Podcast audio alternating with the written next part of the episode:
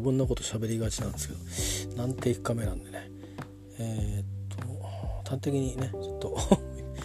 あのー、もうね番組終わっちゃったんですけど、ね、さっきまであの、えー、某公共放送の、え今夜も生でさだまさしだったかな、えー、いうのをちょっとあの流してたんですけど、うん、うん。なんか会う時にふとね気が付いて数年前ですね。で好きでずっとあのチェックしてるんですけど、えー、あのそれを想像してねでもふと思ったんですけど僕の中であのいろいろ音楽はなんか音楽が好きがだんだんにこうだんだんこう裾野を広げていって、まあ、こうなんだろう有名なものからまあもうあのこれから出てき出てきますよっていう人までまあとか全くこう何て言うかなあのお茶の間で聴くようなタイプじゃない音楽ねあのまでいろんな音楽今あるんですけど民謡も含めてね。でなんか結構間口広げちゃった感があったりして喋る時に変にねもしかするとなんかつぶった言い方しちゃってるかもしれないけどそんなことは全くないんですよ。単に自分の好きなものが好きであとはあの何でもあの首を突っ込んでるっつう、来たっていうだけで最近はそんなに広げてはいないんですけどでまあそういうわけで、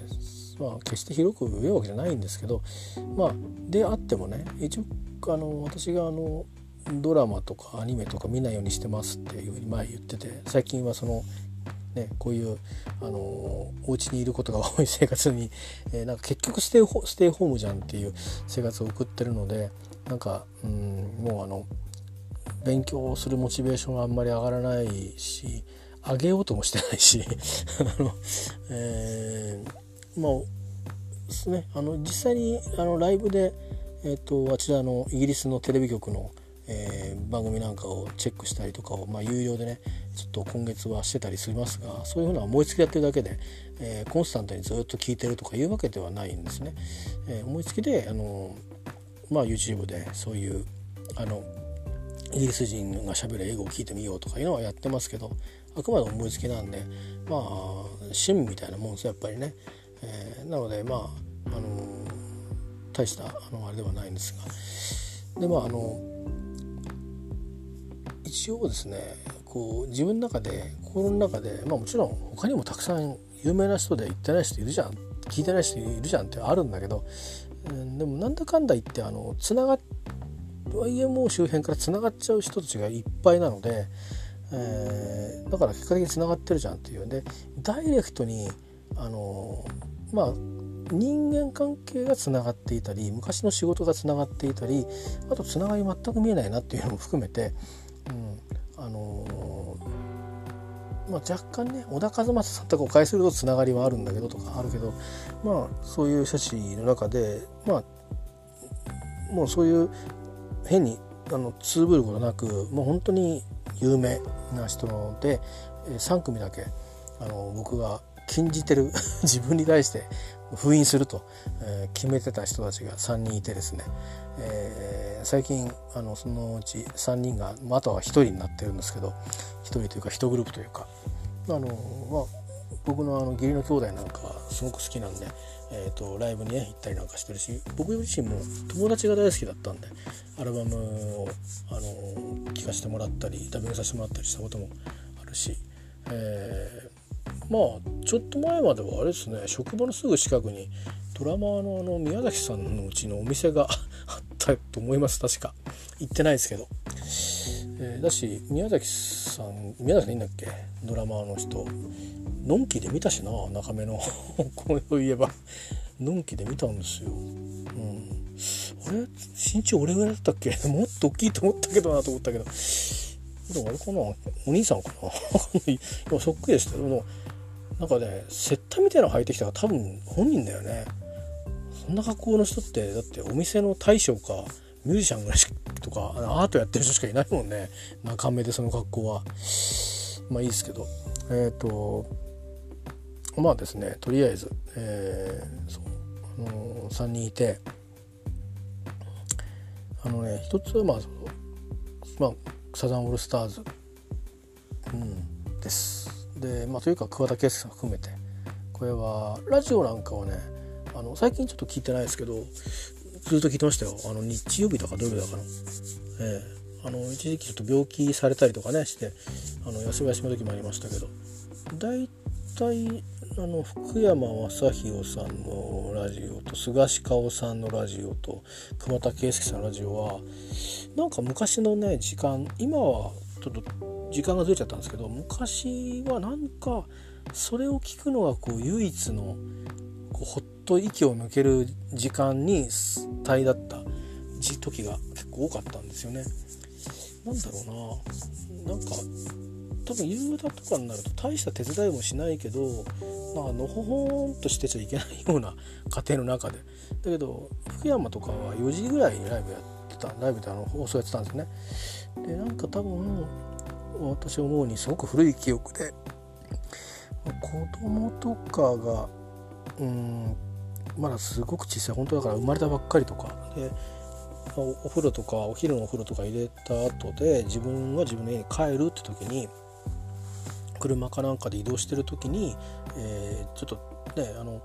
少し遠回りして帰ろうかなっていうんで FM 聞きながら遠回りして帰る時に、まあ、福山雅治の下ネタを聞きながら帰るみたいな。下ネタっていうか下ネタが混ざってるトークを聞きながら帰るとか。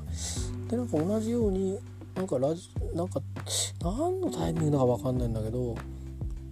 うん菅氏顔菅氏顔さんの菅氏顔さん菅氏顔ね菅氏顔さんのラジオもある時からあなんか聞いてたんですよね。今ももう何時にやってたのか覚えてないけど。でで桑田佳祐さんもそうで「ラジオやってんだ」とかと思ってもともとねなんか「オールナイトニッポン」とかもやってた時期があった記憶があるんだけどどうでしたっけね？ちょっと定かじゃないんですけど記憶が。なんかまあなんですけどとにかくそのうんあのあれですとにかくあの私が自分で自分に対してシールドした、えー、うちの一人というか人のグループですね。であこれはまあ絶対もう絶対もう好きになってハマっちゃうから、うん、これ聞いたら逆言ったら他に広がっていかないからストップっていうことでにしてました。えー、それから次がね、えー、矢沢永吉さん A ちゃんですよ。えー、あのそれはねいつ封印したかっていうといやもともとはちょっとだいぶ距離があったんですね。でてかもう普通にみんな聞いてたんで私アメリカに行ったりとかしてたのも知ってたしそういう情報は普通に音楽番組や音楽の雑誌とかをチェックしてれば入ってくる話だしあとちょうどねあのアメリカ行ったんだけど結構大変っていう時期ね。あのとりあえずまあビルボードのチャートには入ったけど実のところあんまり売れてないみたいな話が漏れ伝わってきた頃に NHK のなんかドキュメンタリーとか出たことがあってそれを見たんですよたまたま。で僕ら大体あのバイク乗ってるやつかあの本気で暴走族ありましたからね。あの本気の暴走族に入ってるやつらとかが聞いてるわけですよ、えー、あの A ちゃんを。うん、であのまあ、もちろんアナーキーだとかそんなようなそういうパンそっち系のパンクを聴いてる人もいるんだけど大体まあ A ちゃんなわけですよ。基本は。ね。なもしくはキャロルとかねそっちのちょっと A ちゃんがソロになる前のなんかそれはつぶってたのか分かんないけどそういうのを聞いてたり、えー、リバイバルでね、うんえー、するんですけどでもまあ大体 A ちゃん聞いてるわけですよ。でまあ A ちゃんの曲もだんだん変わってるじゃないですかでアメリカに渡るとほとんどドゥビー・ブラザーズの音になったりするからえ？っていうこともあると思うんですけどでもまあとにかくファンはファンでずっと居続けるわけですね。で僕はそのドキュメンタリーで見てあこの人すごいいろんなこと考える人なんだなって思ったんですよ。ですごくその物の言い方もストレートだしあの人の何て言うかな気持ちに対してあのすごくこうストレートにこう受け止めたことを表現するっていうだからすごく分か分かりやすくてで大金持ち、えー、もう成功者でしたからね。成功者でもって、まあ、挑戦しに行ってた頃です。まだまだあのオーストラリアで借金抱える前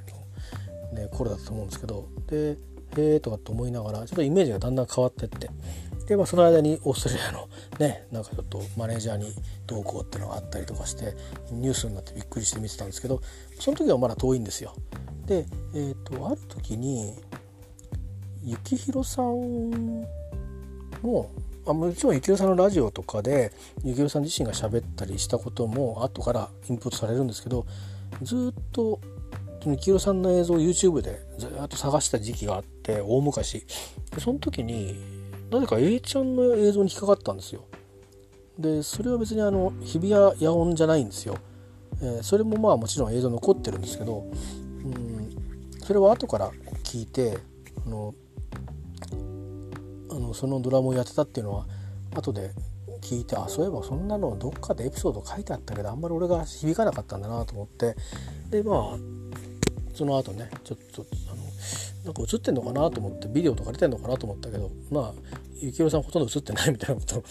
書いてあったんでまあじゃあいいかみたいな終わらしちゃったんですけどあの燃え尽きるキャロルじゃないですよ。あの A ちゃんがあのソロになってあのまあぐるっと全国回って半分ドサ回りだったって聞いてますけど、あの大変だったらしいですけどねでまああの日比谷野音で、まあ、ライブやった時に、あのダブルドラムだったらしいんですけどねあのそれでそこにまあ当時のあのサディスティックミカバンド解散した後のサディスティックスのメンバーがあの参加しててでだから幸宏さんも参加してたみたいなんですよね。えまあもちろんあのミカバンドの時に一緒にキャロルとかで回ってたからまあその縁もあってバックやってくれないかみたいなことでまあとにかく不思議な気しますけどね。A ちゃんとサディスティックスっていう縁がねでもやっぱり当時はツアーでやっぱりまあ A ちゃんと清志郎が一緒に回ったとかっていうのはあんまり RC が回ったとかっていう昔の RC がねそれは聞かないですけど結構なんか昔からそのまあ三河のとか RC とかそういうのはそういういろんなそういうツアーとかどっかのライブってコンサートとかであのまあなんていうか対バンみたいに、ね、なってて昔から知り合いなんだそうですよなんかね。うん、レーベルも関係あったのかな？ちょっと分かんないけどまあそういうことで意外な人たちが意外なとこで実は知り合いってことがあるんだそうですね。いまだにでも小田和正さんと矢田由紀さんがライブエイドの時の日本のあのターンの時に、うん、フレンドリーな A ちゃんに対して何も喋らない小田和正っていう あれは何だったんだろう。あれだけなんかあの YouTube の映像を見るといまだになんか違和感あるんですけどね。なんか社交辞令でもなんか嫌いいのになと思うんだけど小田さんなどうしたんですかね。なんかなんか何ペラペラ喋ってんだとかって思ったんですかね。よくわかんないですけど。ちょっとそのシーンは僕ファンじゃないのでわかんないんですけどね。あのどっちのファンどっちのコアなファンでもないので。あのどっちも好きですけどね、まあ、どっちにそのく A ちゃんはそういうことでうんシールドをしてたのですがその要はねあのなんかね多分 A ちゃん50歳の時のライブだと思うんですけど西武球場かなんかでやったライブだと思われる。でゆきるさんがあれないつなんだろうな。多分ねもう僕があんまり結婚してすぐぐらいでライブとか行ってない時期だと思うんですきっとでスケッチショーとかやる前だと思われるんですけどかパルスの頃かな年代的には。ちょっと分かんない。1997年とかそういう感じなのかな。ちょっと分かんないんだけど。うん。ちょっと本当どうも分かんないんですけどね。年年年号があったかどうかもちょっと分かんないんだけど。でもなんとなくファッションとかあの時の感じなんだよね。あのとか体型とか顔つき顔の感じとか。うんまあまあそれはそれとしてそういう映像を見つけたんですよ。でその「これ」っつって「これ矢沢がソロになってからこのこのこれ懐かしいよね」とかって言って「これこの時さ」とか幸宏だとかさ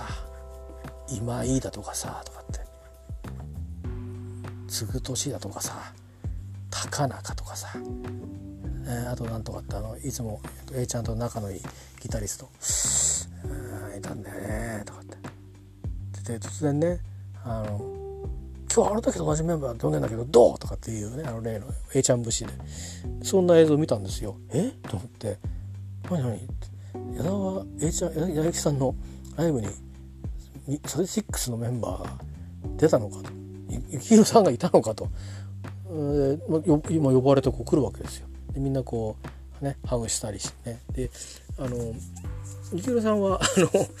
あのあのそういううん終わってからはハグしてた気がするけどハグしたのかな？忘れたななんか握手してましたね なんかちょっとちょっとこう距離で。でその YouTube の映像って何バージョンかあってなんか出る前のあのそのスタティティックスの人たちがなんか喋るっていうそのかつての A ちゃんがその日比谷でやライブやった時に呼ばれた時にどう思ったかとかそれとか今の心境はみたいな。でまあ例えば後藤嗣俊さんあたりが「いやあのライブ日比谷のライブの時はなんか A ちゃんが、うんの継ぐ年いっつってベースやってくんねえかって言われたんだけど「ええちゃんベースできんじゃん」って思って俺何何言ってんのか最初分かんなかったんだよねとかって。まあその時はもうあの工藤静香さんの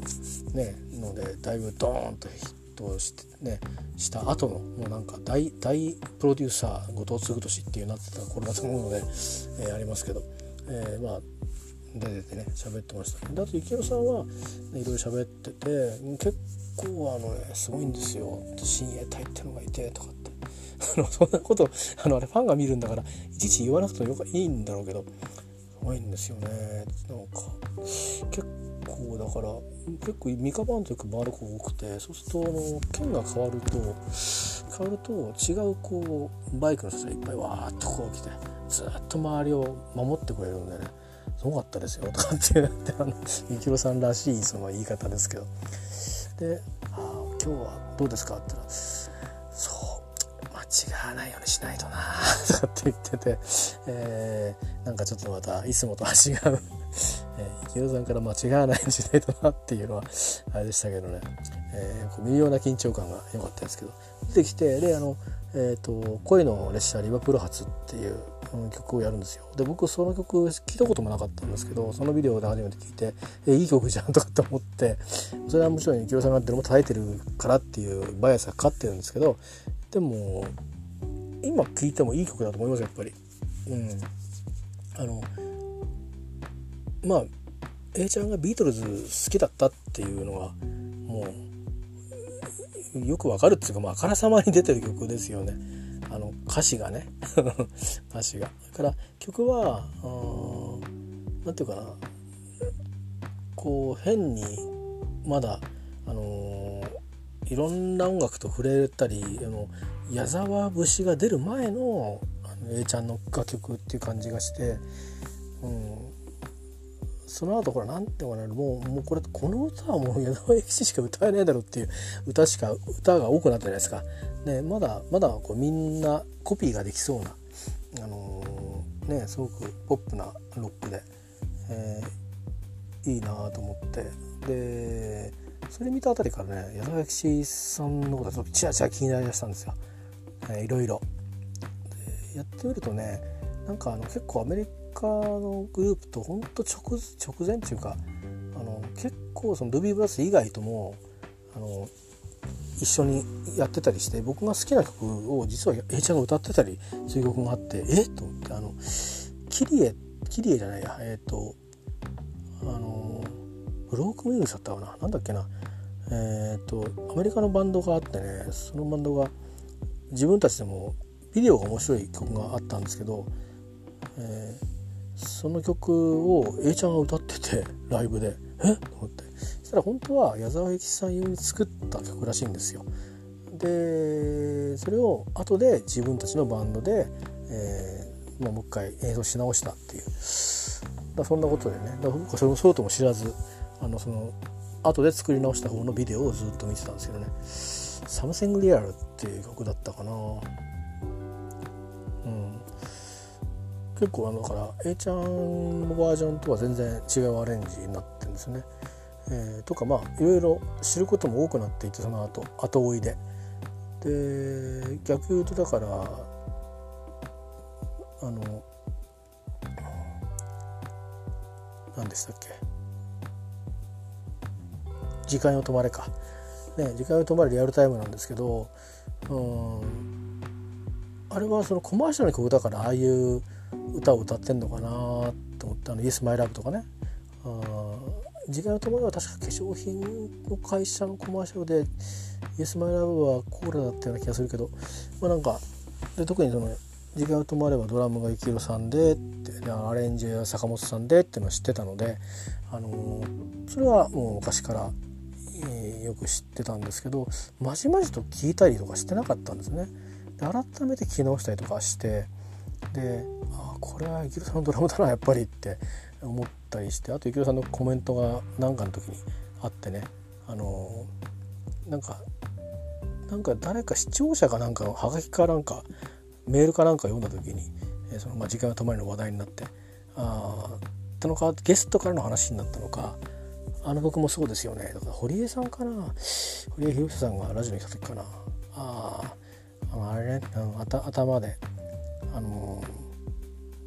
頭にシンバル入ってるやつねって言って。うん、あれなんですよ」つって「なんかいけないんですか?」とかって「いやあのあの当時は歌手から歌手って歌い手からするとああの一拍目にかかるようにあのシンバルが入ってると歌い出しづらいんですよねだから本当はあのあれってややっちゃいけない あのなんていうか歌謡曲的にはやっちゃいけないパターンのあの、うん、プレーなんですけどつって、うん、あのでもねあの A ちゃんは特になんか何も言わなかったですねとかって、うん、だからいいんだよ。ユギロは違うんだからとかってなんかそんなことを言ってたような気がしますみたいなこと言ってて。でそうやって思っていくと確かに僕らはロックとかの世界からなんか音楽に目覚めてるから別にそんな関係歌っちゃえばいいじゃんぐらい思うんだけどねりえちゃんはザ歌手ではないわけだしもともとロッカーだわけだからいいような気がするけどあれは歌謡曲としてあの多分いろんな広い人に聴いてもらうわけだからいきなり頭に歌い出しの頭にバーンってシンバルの残響音があるっていうのはきっと普通に聴く人はびっくりしちゃうっていうか、ね、ちょっとうるさいって思う人もいるかもしれないわけだから多分プロデューサーとかもねやっぱりディレクターとかいろいろ考えるかもしれないですよね。うん私あのあれは CM 僕だったらそのクライアントもいるわけだから、うん、いろんな、ね、ナーバスな部分もあるのにもかかわらずそういうアレンジでいいってことに、まあ、なったっていうのはもうすごいなと思ってあのやっぱりの今考えればその後 YMO につながっていく才能2人を起用してるわけですよね。だから、うんまあ、どどういうことだかあの頃よく多分坂本さんと一緒に仕事をしてることが多くて多分坂本さんに仕事が回ってきたんでしょうねきっとねあの結構アレンジとかやってたんでうんだからあのー、まあ多分いろんな現場で会ってることもあったんでしょうね。うん、この間数年前ですけどあの今もやってるのかな分かんないけど坂本さんの娘さんのね坂本美優さんっていらっしゃるんですけどもうお母さんになってますよね、えー、がやってる番組でにあの A ちゃんが来たことがあって。でまあ今日はあのとっても私にとっても縁深い、えー、実は縁深い方がいらっしゃってますみたいな。つまりお父さんがねそのアレンジをやって時間を止まれて、まあ、そこからこうお父さんがだんだんどんどんその本当はクラシックの人なんだけどでだんだんにこうどんどんどんどんそのメジャーなこうポピュラーなねシーンにこうバーッとこう出ていく。まあなんていうか大きなきっかけになったあ仕事でもあるしうんねまあ意外な組み合わせでもあるしっていうんで。姉ちゃんはまあ来てその時は何だったかなえっ、ー、と活動再再開みたいなのの後のまたアルバムをえっ、と作った何枚目か後の多分自分の自分の事務所で全部やるみたいな感じで始めた時の出てきたのかななんかなんかアルバムが出たらまあタイミングで来てると思うんですけどで「どうも」っつって「えー、いやなんかあれだね」とかって言ってあの A ちゃんはもうやっぱりねほら同じように同じようにまあ世代は若干微妙に違うかもしれないけど同じような、ね、娘さんもいるから、あのー、その今のね今の奥さんとの間のね娘さんね、まあ、ミュージシャンやってますけどいるから、まあ、そういう感覚もきっとどっかにあるのかもしれないんだけどあのあれだねなんかちょっとあれ？なんかなんかお親父さんにやっぱ似てるねとかって そういう A ちゃんにしじゃなきゃ言えないんじゃないかっていう あの話を、うん、あそうですかなんつって。や多分坂本龍一さんだと多分普通は養子のことよりかは多分声のこと言われることが多いと思うんですよね。あのお母さんの矢野明子さんになんかね声とか歌い方歌うとかやっぱり似てますねとかっていうこと多いと思うんですけどあのね顔がこのお父さんにそっくりですねみたいなことはやっぱりみんなあんまり言わないと思うんですよね。別に坂本さん自体はあのね今はもうあの年を経てますけど若い頃はねあの人気だったしハンサムでしたからねいや今もハンサムですけどあのだから別にそれがあのあれだけどまあ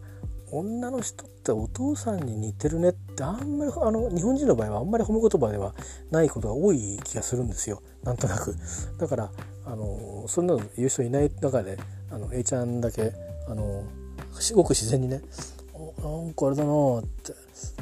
親父さんに似てきたよね ってか似てるねとかとかなんかね開口一番がそれだったっていう あたりが、えー、なんかなかなか A ちゃん A ちゃんっぽいなと思って、えー、なんか聞いてましたね。あこの人いい人だなとか思って、まあ、成功者ですからね、うん、あのなんていうかタブータブーっていうかタブーをあるとするのはまずそこぶち壊そうっていうところから始めるという感じがアイスブレイクしちゃうっていう完全に、うん、もう何聞いたっていいよっていうような感じのこっちからまず壊しに行くっていうことだと思うんですけど、まあ、そんなのがあったりとか。あとはあの時代が前後しますけど沖縄に行った帰りに多分2009年だったのかな。10年だったのかな、うん、9年だったかな。分かんないけど。あ、9年かな。なんかそのあれなんですよ。やっぱりあの節目の年だった時があってでまあまあ第2の第2のなんかデビューみたいな感じですねみたいなこと言ってた時期があってその時に帰りのラジオで、まあ、だいまあ、大体、まあ、落語聞いたこと多いんですけどその時たまたま日本のねあのあのそのチャンネルうん、音楽がかかるチャンネルを珍しく聞いててそれがなんか A ちゃんがかかってたんですよね。アナだったか JAL だったか忘れちゃったんだけどでそれ、まあ、結構あの沖縄からどうやって乗ってたか石垣島からだったのか那覇からだったのかちょっと覚えてないんだけど、まあ、結構時間あるわけですよ国内線でも。だからなんならあの2回ぐらい1回転半ぐらいは聞くわけですよね。であのー、それ散々聞いてて聞いたまま寝てまたはやあの起きたらまだやってるみたいな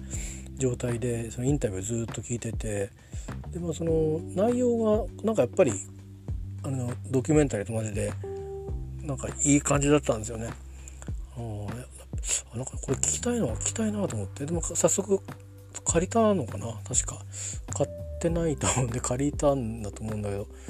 うん、結構好きな曲も中には入ってたんで、えー、あの何て言うかなあの歌詞の内容がそうだなあ有吉さらばに近いテイストの曲も結構多かったのかな、うん、あのだからちょうどこう自分もいろんなことがあってやっとこう自立っていうかこう復帰も本格的になってきたなっていう時期だったこともあってなんかこう自分をこう奮い立たせる意味でもすごく響くことがすごく多くてでなんかおっと思ったんですよ。だけど、うん、聞いてはいたんだけどコンサート行ってみたいなと思ったんだけどこれ行っちゃったら多分俺ハマるだろうなと思ってちょっと話長くなりましたけどで矢沢一さんも封印しちゃったんですよね。えーでもやっぱり矢崎さんの場合は、えーと、サザンとか桑田佳祐さんはもう昔から散々摂取してるからうんただコンサートに行くとかなるとほらまた結構大変でしょ？行くのはね行くだけでも大変。うんだけど A ちゃんの場合はライブに行くっていうのをこうストップ。我慢我慢しようっていうふうにしたけどその分ねやっぱり音楽はどんどん あの聴いてましたねなんかね、そんな感じなんですけど一応封印してたんですよ。うん、でだけど A ちゃんは実はその数年後あ数年後っていうかもう2010年代に入ってどこのタイミングだったかな数年前ですね。いやもう行かなくちゃというつもりになって、えー、なんか追加でなんかあのステージ裏の席売り出すみたいな時にこれ行かなくちゃみたいな感じで行きましたね。一回体感してきましたけど、うん、一回一回行っといてよかったと思いました。本当に。いやあの大概いろんなビッグな人のステージ見てきましたけどあのー、あ何ってこの指先一本にこんだけオーラが出る人いるんだみたいな。やっぱこれあの中毒になっちゃうだろうなと思いましたね。やっぱりね、えー、中毒っていうかまあもうなんかもう何親もう親とかうーんなんだろう。なんかもうそれぐらいな感じでみんなこう思い入れ持っちゃってるじゃないですか。なんなんていうのかな本当あのねなんかもう救世主みたいな 感じだったりするはでもありその兄貴分のようでもありなんかそんなような感じの人たちもすごく多いけどまあ言ってみるとお客さんも結構いろんなバリエーションに飛んでるんですよね。やっぱりそういうああこの人たち昔から好きだったんだろうなっていう人とか途中から聞いたかもしれないけどもう染まりきってる人たちとかいっぱいいるんですよね。あのもうスーツのもそうですけどでもいろんな格好してる人たちがやっぱりある音楽2曲ぐらいでバーッとタオルをこう上にこう投げるふりをするっていうまあ、投げるんですけど、不利じゃねえや。うまいことやるんですよね。あ、テクニックがあるんだな、こうやってってこと見てたんですけど、僕は持ってかなかったんで、っていうか買えなかったんですよ。タオル売り切れてて。物販のタオルがね、武道館に着いた瞬間にね、売り切れててね、えと思って、タオルは売り切れ、タオルはみんな持ってる人は毎回買うのかと思って。もうね、もうみんな持ってるだろうから、余ってるだろうと思ったのね。うん、時間かかってもいいように早めに行ってタオル時間確保買う時間を確保して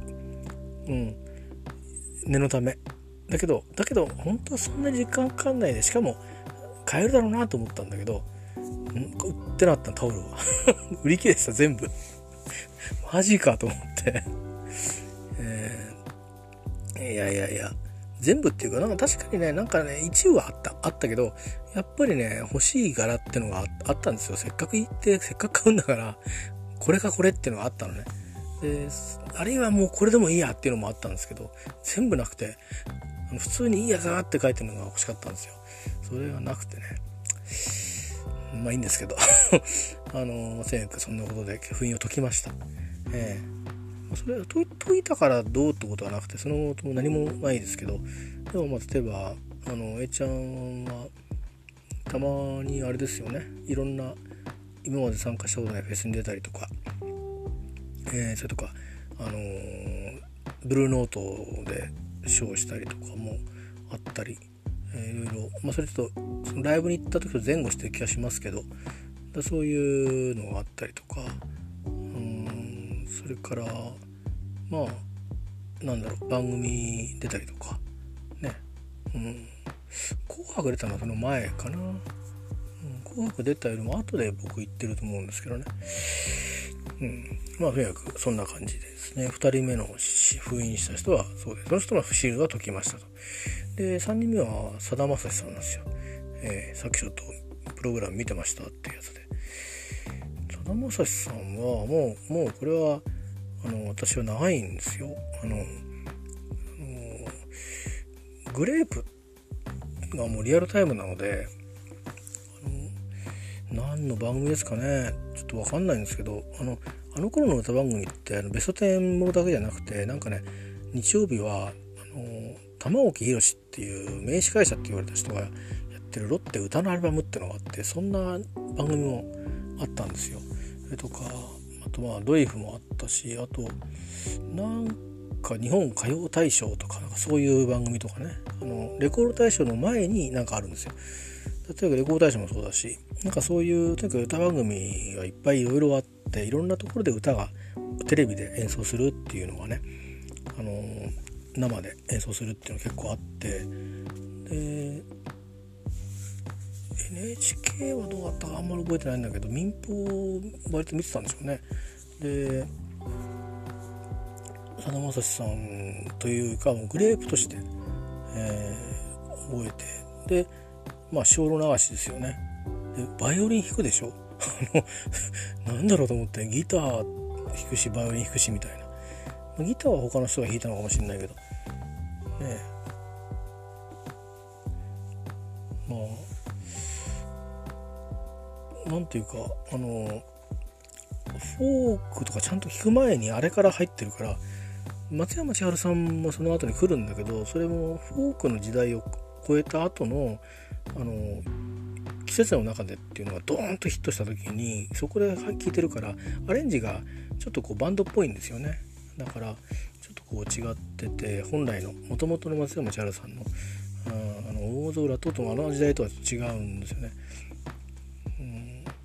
私その後こう結構なんかあのー、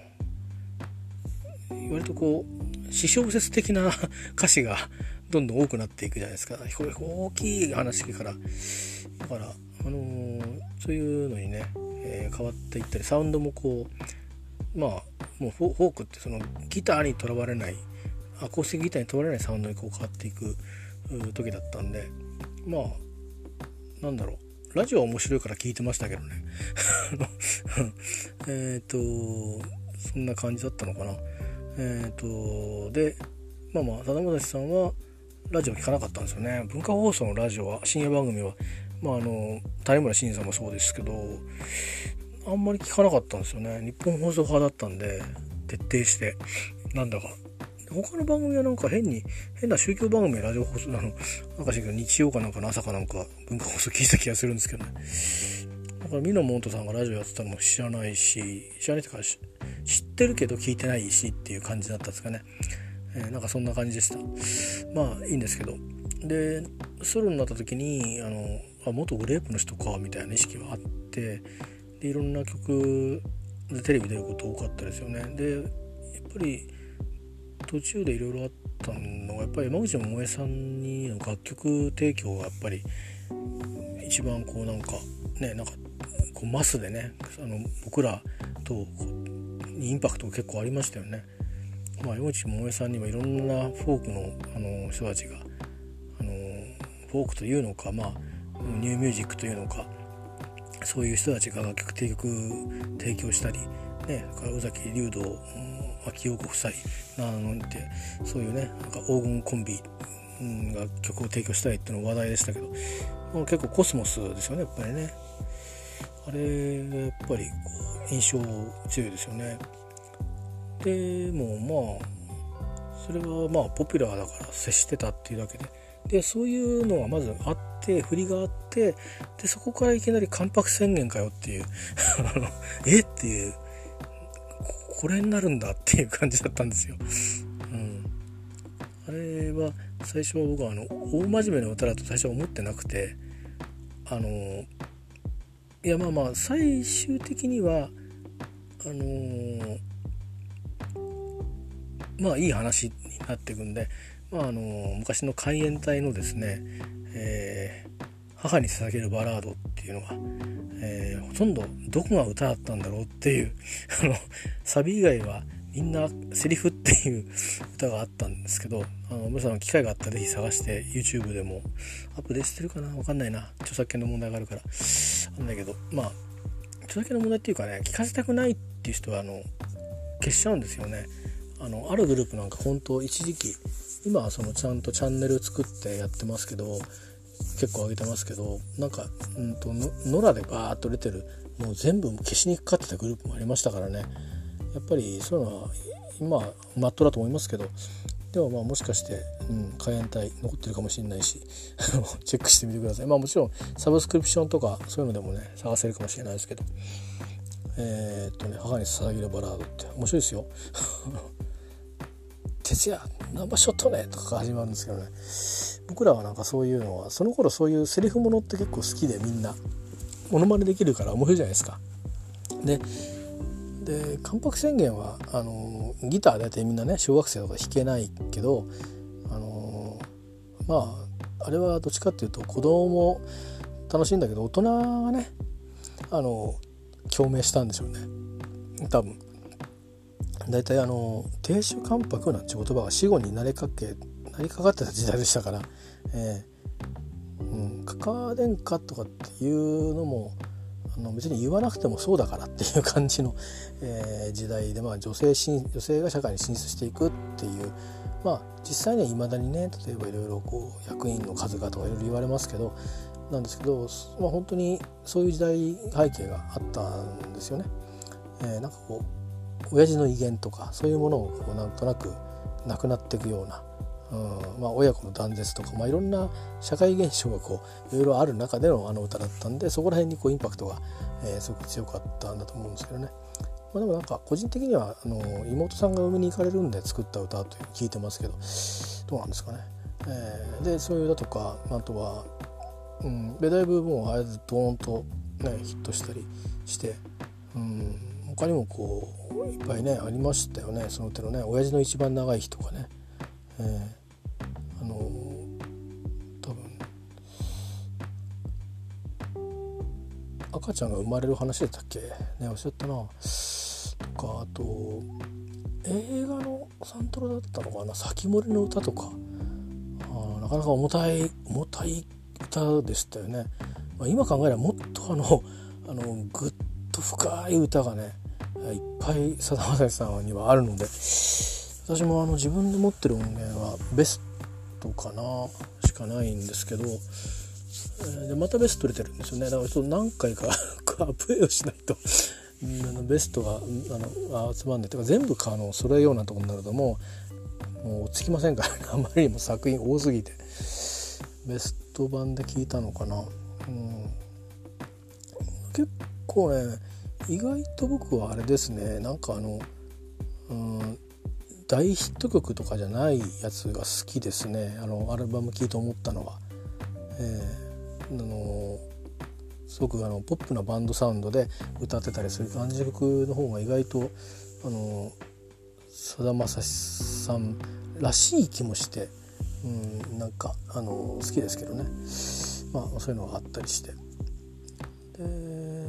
まあ何ですかねうんまあラジオは聞いてなかったけどまあテレビのねあのなんかそういう番組を見るようなことも多くなったんでだんだんにこうよく聞くようになってで他にもいっぱいこう曲があるんですよね。あのなんだっけなかかしとかそれかかしが大きかったかななんかねすごい刺さったんですよね。それはどういうふうに思ったかっていうとあの自分がまあ今もう随分大きくなっちゃったんだけど子供たちは。うんなんか何だったのかな。まあ何だか分かんないけどいろいろ子供たちのこう、うん、ことでまあいろいろこうね子供だからいろいろ起きるじゃないですか。出来事がね。そういうのがあったりしてでもねあのいいように大きくなってくれればいいなとかって思ったりすることが多い時期とかあとは自分がああのうちの親父が一回だけなんかすごく自分にすごく心配をしてるようなことを見せた時が一回だけあってでその時のこととかいろいろこう思い出すようなところがあってね「かかし」っていう歌がね、うん、あのいやななんてことないあの親子の気持ちのこうやり取りなんだけどやり取りっていうかもう親の親からのメッセージなんだけど、うん、それが何ともねまたいいんですよね。あの母親が言うわけじゃないんだ。うん親父さんがお母さんが心配してるからっていうそういう言い訳をしながらあ語ってるという、うん、歌でさえそれぐらいにこう あのなんていうのかな、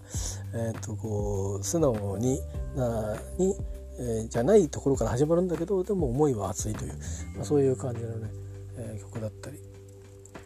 そんなのとかでなんか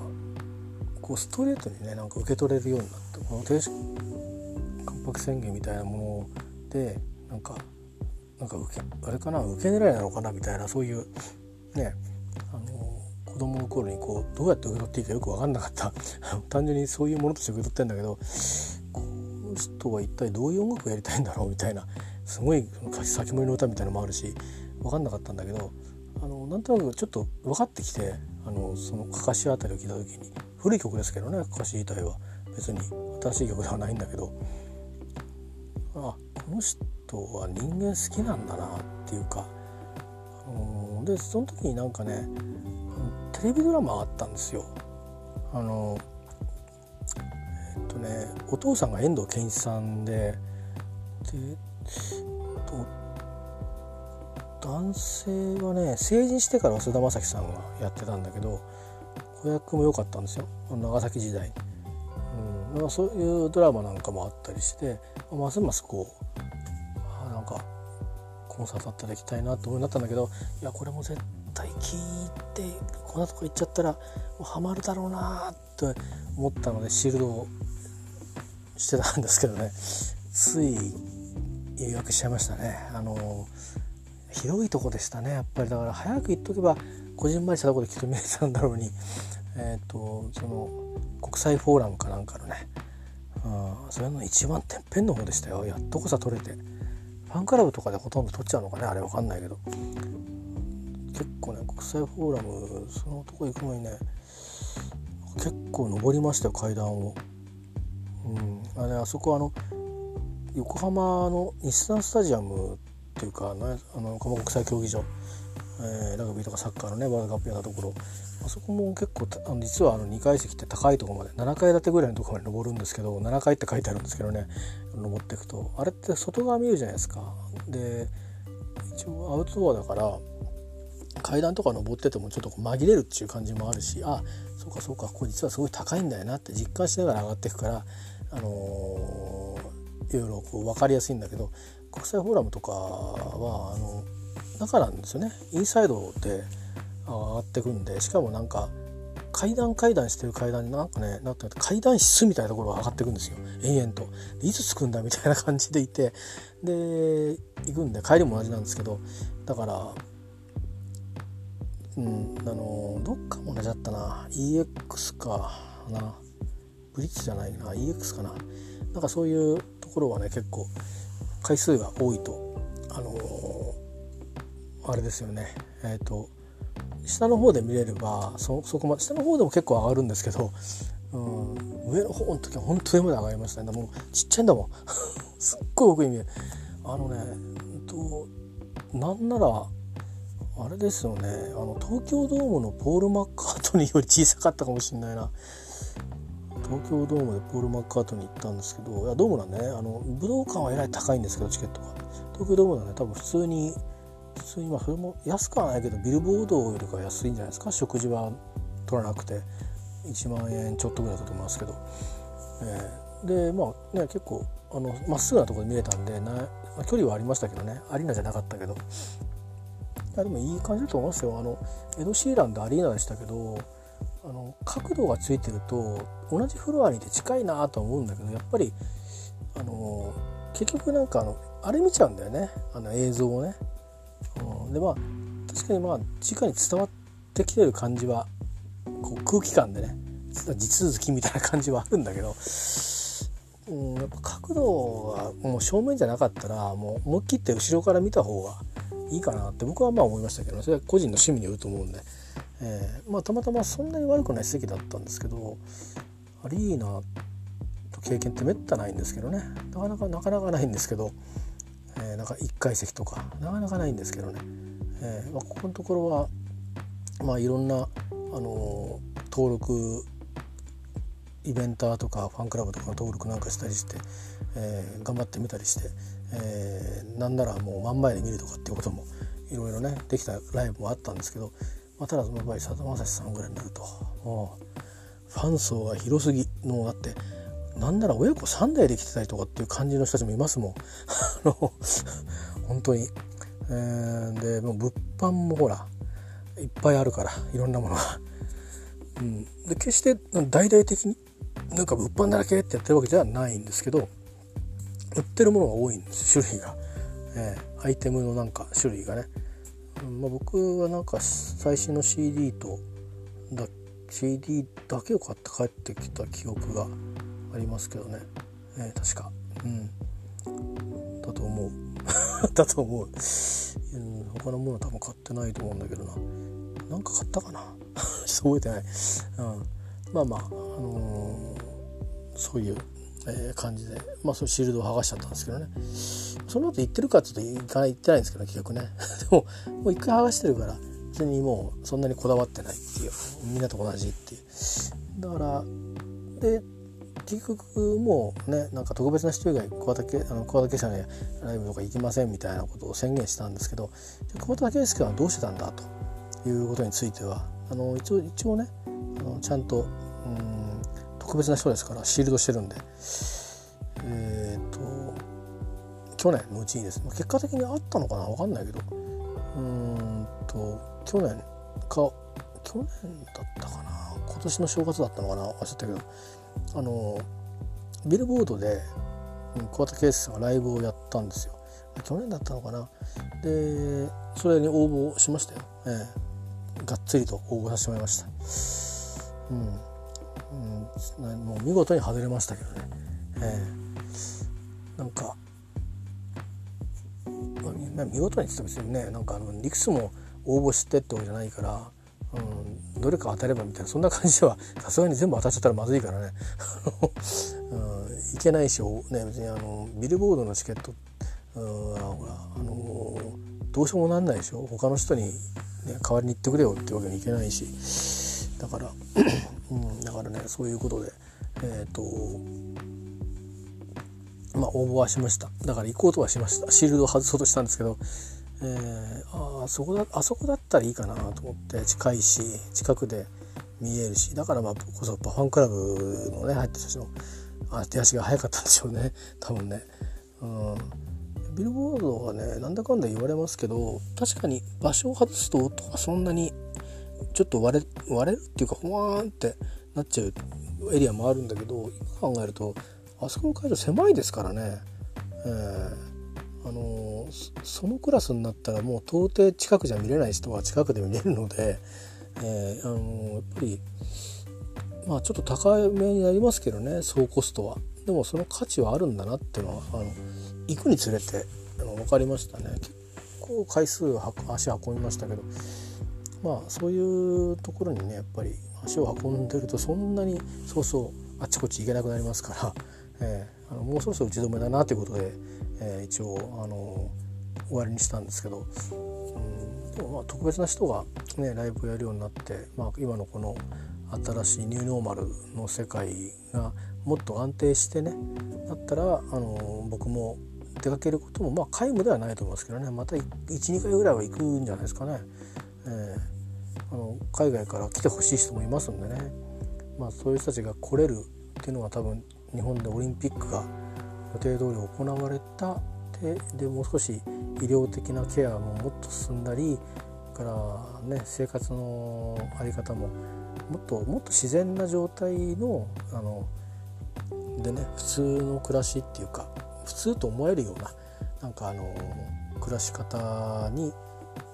なっていけばあの遊びに行けることもねあると思うんで、まあ、またあそこの会場行きたいなと思うんですけど、まあ、ともかくそういうことであの最後はシールドを外さなかったわけじゃなくて外そうとしたんだけどあのチャンスに恵まれずそのままになってしまったというのが、えー、サザンと桑田佳祐さんですね多分これはこのままシールドしっぱなしで 多分終わっちゃう気がします。えっ、ー、と他にねもし見れるんだったらって優先順位をまあ、まあ正直高い人は他にもいるので、えー、ねそうですよね。だって環境が許して状況が許して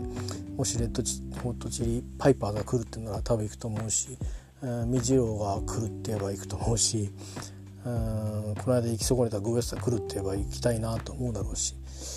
まあいろいろね、うん、幸宏さんたちが幸宏さんが病気の後ね初めてステージに立ちますって言ったらまあ誰しもファンなら同じこと考えると思うんですけど駆けつけたいと思うだろうし、えー、だからまあやっぱり優先順位高い人がやっぱりいるので、えー、あのー、まあそれはもうあのあの他のファンの方にお任せしようかなと、えー、思いますけどねお任せするというかあの私の方はまたまた別の機会にという感じでやります。えー、まあなんだかたわいもない話を本当に脈絡のない話をしましたけど、えー、私があの封印してたあのアーティストについて、えー、今日あのそれをコアにしつつなんだか思い出話を語らさせていただきました。以上です、えっと、今日はあと4時間弱したら一回ちょっと起きて、えー、軽く、うん、用事があるので、えー、そろそろ寝ようかな。はい、えー、どうか皆さんあのこのお休みあの4連休後のえーとね、疲れが取れてればねいいなと思いますし関係ない方とかお仕事がある方はあのどうか引き続きねあのいろんな衛生面ね気をつけられて、えー、ね、感染者もちょっとまたなんか東京辺りは増えていきそうな気配を 見せてますので、まあ、心配なのはね来週以降ですけどね4連休の後のどうなるかまあ落ち着いてくれればいいんですけどね、えー、案外案外もう全然全然出ませんみたいな2桁みたいなのをね期待したいんですけど ダメかな、ま、どうか皆さんあの気をつけてください。僕もあの気をつけたいと思います。あの来週は公式な通勤は1回だけなんですけど、うんと会社関係の、あの診療所みたいなところに行かなきゃいけないんで東京には2回行くことになりますけどね。まあ、なるべくちょっとミスにならないルートを使っていくといこうかなと思ってます。えー、まああの明日もねまた喋るかもしれませんが喋ることはいいことらしいんでね、えー、あのここで何か喋っていくっていうのはまあ特定の私含めて個人名とかそういうのも出さないように、えー、配慮しながらねあの喋っていこうかなとえー、思います。まあ、くだらな話が多いと思うので、えー、まあ、聞き流していただくか全くアクセスしていただかなくても結構でございますけども、え、私は淡々とあの、え、アイテム数を増やしていくということになろうかと思います。え、まあ僕の居場所はここっていう感じでもいいかなと思うのでまあもうしばらくしたらもしかしたらまた発信もねし始めるかもしれませんけどあと不定期の発信はねもうすでにしてるしすることもあるだろうからあんまりあの気にしなくてもまあこういうペースでもいいのかなとかちょっと思ったりはしてますけど、えー、あのー、まあねあのー、なんか在宅勤務とかも完全になくなったらここで喋る回数もね減っていくんだろうなというふうな気がしますけどね。